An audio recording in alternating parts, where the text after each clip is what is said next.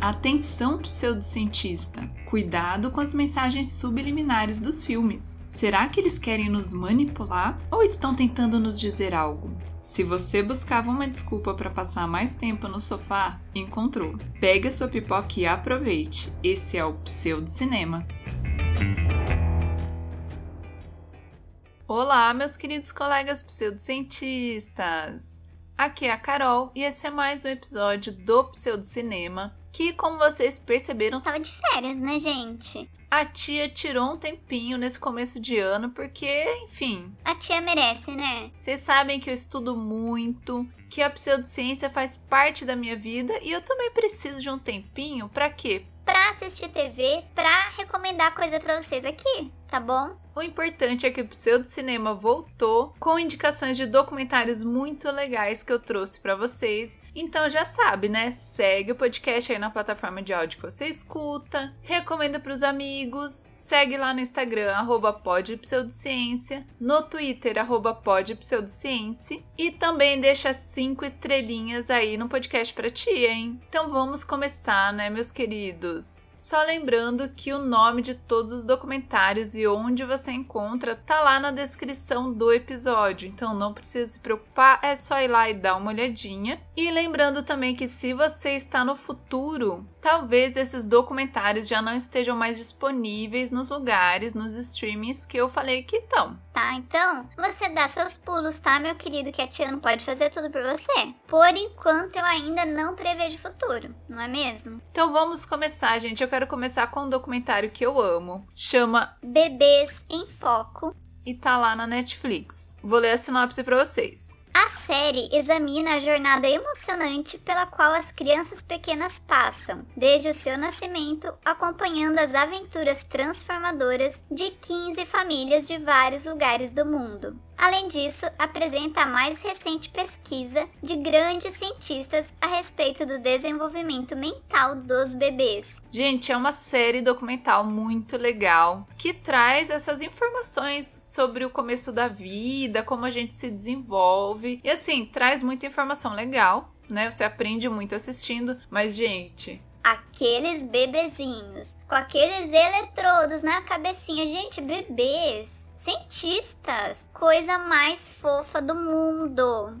O segundo documentário que eu quero recomendar para vocês também é uma série documental e se chama One Strange Rock e está disponível na Disney Plus. Olha a sinopse. One Strange Rock é uma jornada desafiadora e emocionante que explora a fragilidade e as maravilhas do planeta Terra, um dos lugares mais peculiares e únicos do universo. Gente, esse documentário é apresentado pelo Will Smith e as pessoas que falam nele são principalmente astronautas. Então eles partem da visão dessas pessoas que passaram muito tempo fora do planeta né? Para falar sobre coisas que acontecem no planeta e que mostram principalmente que a gente vive numa harmonia muito fácil de ser quebrada, sabe? Enfim, você vai entender a importância de cuidar de cada pedaço do planeta, né? Porque você entende que uma coisa influencia a outra e pode levar a catástrofes assim facilmente, tá? Sem contar que as imagens são muito bonitas. Tem muitas imagens de fora do planeta, né? Lá da estação espacial. Os terraplanistas não vão gostar,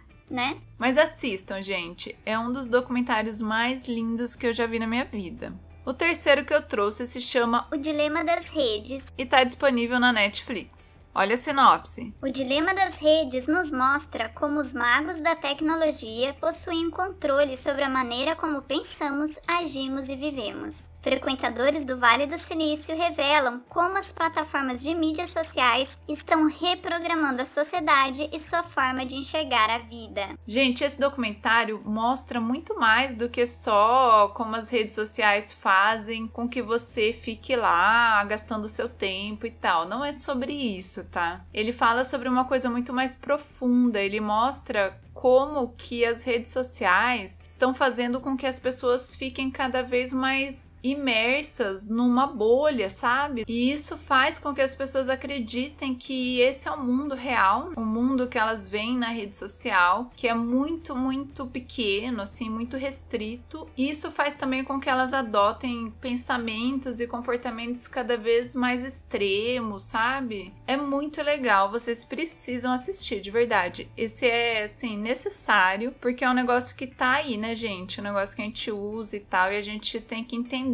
até para, quem sabe, ajudar um pouco as pessoas que estão do nosso lado e que meio que caíram profundamente nisso, sabe? O quarto documentário que eu quero indicar para vocês se chama A Caverna dos Sonhos Esquecidos e tá disponível na MUBI. Eu vou ler a sinopse para vocês. Werner Herzog. Nossa, eu não sei falar o nome do homem, tá, gente? Ganha raro acesso às cavernas de Chauvet, no sul da França, para filmar as mais antigas imagens conhecidas da humanidade. Ele coloca a tecnologia 3D em um uso profundo, nos levando de volta no tempo por mais de 30 mil anos. Então é isso, gente. Eles foram nessa caverna que tem assim pinturas rupestres, sabe? Tem sinais de pessoas que viveram lá quando pessoas não eram pessoas, enfim. De gente muito antiga lá, nem sei, gente. 30 mil anos, pensa. Quem eram essas pessoas?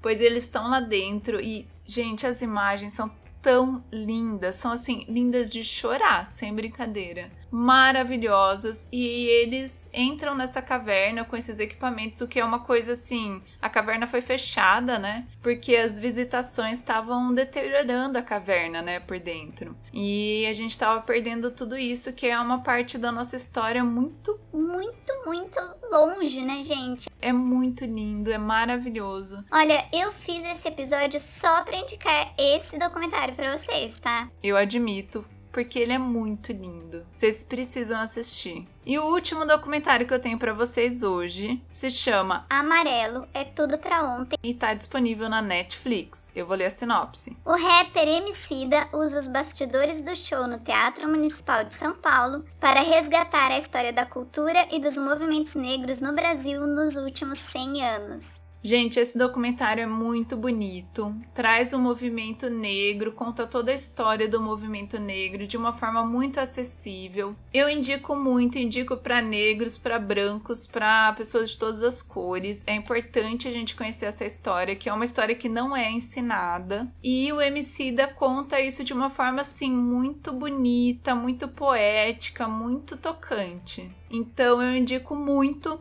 assistam, sem contar que também tem as músicas dele, é muito legal. Bom, essas foram as minhas indicações. Então vocês vão lá no Instagram, no Twitter, para me dizer as indicações de documentários que vocês gostam, porque eu amo assistir documentário. Então me indica lá, gente, que eu também quero indicações de pseudocientistas, tá bom? Então é isso. Obrigada quem ouviu até aqui e a gente se vê no próximo episódio. Até mais!